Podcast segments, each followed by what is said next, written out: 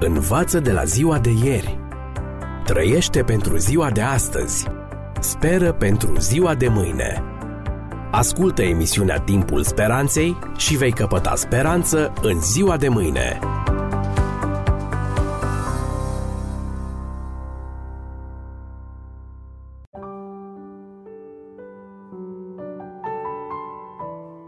Bine v-am găsit, stimați prieteni, și în această ocazie vrem să ne convingem încă o dată că doar Dumnezeu cunoaște viitorul. Și ca dovadă acestui fapt vreau să vă relatez despre viața Mântuitorului despre care s-a scris înainte de a veni la existență. Biografia lui Isus a fost scrisă dinainte.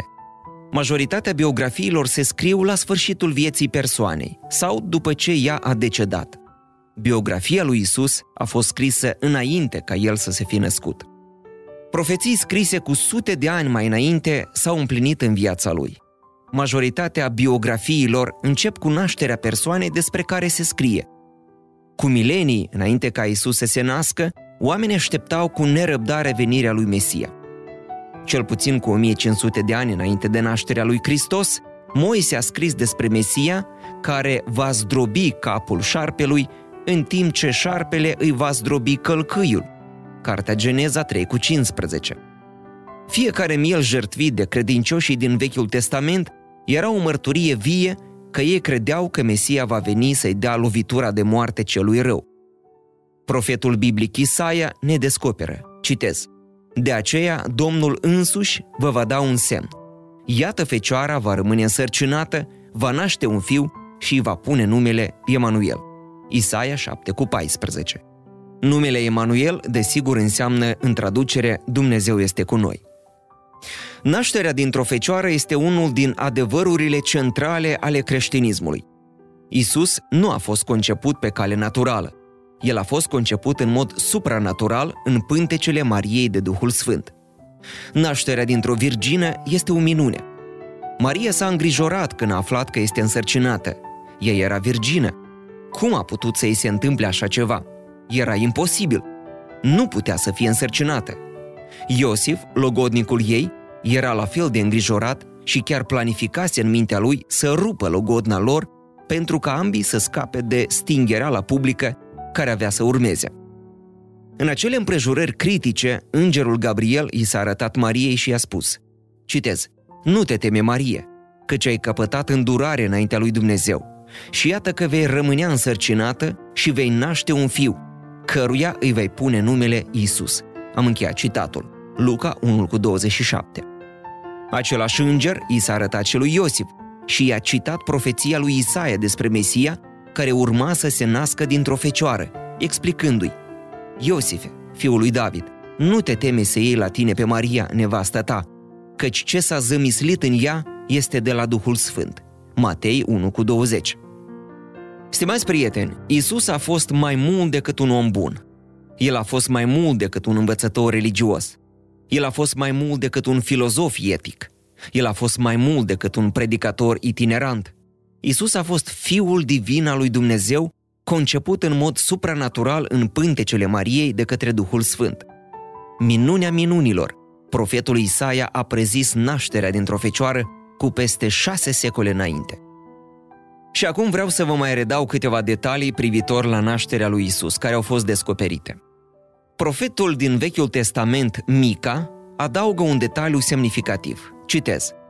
Tu, Betleeme Efrata, cu toate că ești prea mic între cetățile de căpetenie ale lui Iuda, totuși din tine îmi va ieși cel ce va stăpâni peste Israel și a cărui obârșie se suie până în vremuri străvechi, până în zilele veșniciei. Mica 5 cu 2 Foarte mulți oameni știu că locul natal al lui Isus a fost orașul Nazaret. Betleemul se află cu aproximativ 140 de kilometri mai la sud. În timpul lui Isus, acesta era un sătuc foarte mic. Cu adevărat, era prea mic între cetățile de căpetenie ale lui Iuda. Cum a putut o femeie însărcinată în luna noua să ajungă în cetatea despre care a profetizat Mica cu sute de ani mai înainte de noaptea în care s-a născut Isus. În condiții normale, femeile care sunt gata să nască nu fac călătorii de 140 de kilometri pe măgar. Anume, decretul lui Cezar Augustus a fost motivul pentru care a adus familia sfântă la Betleem. Recensământul inițiat din motive legate de plata impozitelor a fost de fapt condus de Cirinius, guvernatorul Siriei. Se cerea ca familiile cu toți membrii ei să revină în cetățile de origine. De unde a putut ști profetul din vechime că Betleemul va fi cetatea unde se va naște Mesia? Profeții biblici nu ghicesc. Ei sunt inspirați de Dumnezeu cel viu. În una dintre cele mai vechi profeții mesianice înregistrate vreodată, profetul evreu Balaam a spus, citez, O stea răsare din Iacov, un toiac de cârmuire se ridică din Israel. Am încheiat citatul, numer 24 cu 17. Cei trei magi de la răsărit au observat această stea pe cerul nopții, stea care a marcat venirea lui Mesia. Ei au călătorit spre Ierusalim pentru a afla unde se afla copilul. Se așteptau să găsească întreaga cetate vorbind doar despre Mesia. Acești înțelepți din Orient anticipau că întreg Israelul se închină împăratului nou născut. Au rămas însă uimiți să vadă lipsa oricărui entuziasm referitor la nașterea lui Mesia. Când Irod a auzit despre aflarea lor în Ierusalim, a trimis după ei. I-a întrebat când a apărut steaua. Apoi le-a dat drumul să meargă în calea lor, însă le-a spus să se întoarcă neapărat să-i comunice unde se află Mântuitorul pentru a merge să-i se închine și el. Evanghelistul Matei a înregistrat povestirea magilor care au mers după steaua care i-a condus direct spre locul unde se afla copilașul nou născut, în Betleem. Dumnezeu i-a avertizat pe magi într-un vis să nu se întoarcă înapoi la Irod, în Matei, capitolul 2. Și acum ultima dovadă. Când patriarhul Iacov din Vechiul Testament se afla pe patul de moarte și-a adunat fiii pentru a-i binecuvânta și i-a spus lui Iuda următoarele cuvinte încurajatoare. Citez. Toiagul de domnie nu se va depărta din Iuda, nici toiagul de cârmuire dintre picioarele lui, până va veni Shilo, și de el vor asculta popoarele. Am încheiat citatul, Geneza 49 cu 10. Shilo, stimați prieteni, este un alt nume al lui Mesia. Literal, el înseamnă acela care aduce pacea. Isus este marele făcător de pace. El aduce pacea, împăcarea, iertarea, harul și mila.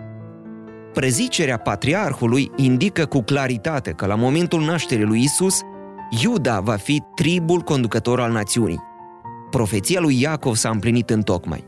Patriarhul avea 12 fii, deci șansa lui de a ghici corect era de 1 la 12. Eu nu sunt un om care să fac pariuri, dar dacă aș fi, nu mi-ar fi plăcut să pun pariu pe unul din 12. Dar dumneavoastră, șansa ca Isus să se nască în Betleem era una și mai mică, cel puțin de 1 la 1000. Eu nu aș face astfel de pariuri niciodată și nici de cum și nici dumneavoastră. Învață de la ziua de ieri. Trăiește pentru ziua de astăzi. Speră pentru ziua de mâine. Ascultă emisiunea Timpul Speranței și vei căpăta speranță în ziua de mâine.